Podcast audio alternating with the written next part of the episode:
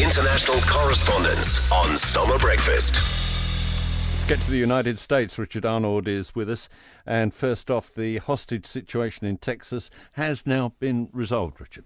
Yeah, morning, Tim. This siege at the synagogue in Texas has ended dramatically. An FBI hostage rescue team has shot dead a fellow who held a uh, rabbi and three others captive for more than 10 hours while demanding the release of a convicted Islamic terrorist. The FBI had been in communication with the hostage taker but came to the view that, well, they couldn't negotiate any safe ending to this thing. So, says a former agency official. The FBI called out uh, the hostage rescue team, which is an elite uh, hostage rescue force out of Quantico, Virginia. I think they brought 60 or 70 people. Yeah, so that's a big operation, isn't it? Rounds of gunfire could be heard, then the sounds of an explosion. Some of these synagogue members who had been listening to the religious services remotely uh, in these COVID days.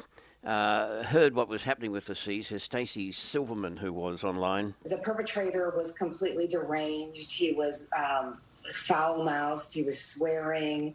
He was saying anti Semitic tropes. Um, he was talking about Israel, Palestine, Islam, and that he had a gun. Um, he um, implied he had a bomb in his backpack and that uh, he could, you know, let it loose at any minute. It was horrifying. Yeah, that's the word. It appears the hostage taker who was killed in the raid was British. They're trying now to check into his background. The person whose release he was demanding is a woman, a Pakistani neuroscientist named Aafia Siddiqui, who was convicted of trying to kill U.S. military officers while in custody in Afghanistan.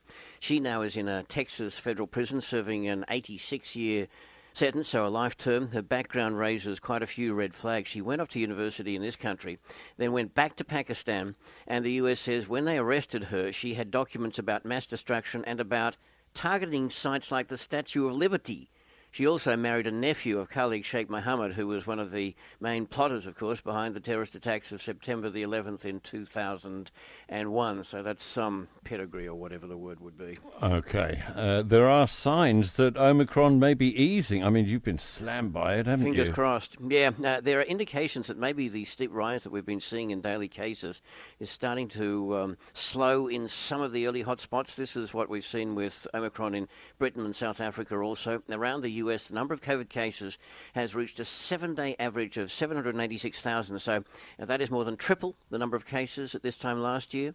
However, those averages have begun to turn down in New York and New Jersey, while in Chicago the average for new cases is down by 24%.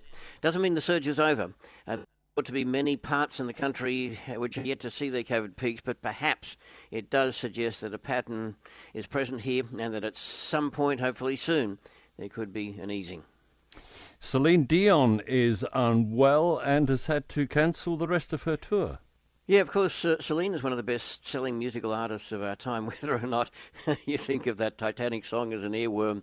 Uh, my heart will go on and on and on and whatever. However, at age 50 now, she has just cancelled all of her US and Canadian tour dates. Uh, she has been suffering with persistent muscle spasms. In a statement now, she says she was hoping she would be good by this point, but she says she is not up to par. So her Courage World Tour, as they named it, is on hold. She tweets, I just have to be more patient. Richard Arnold is our correspondent in the United States.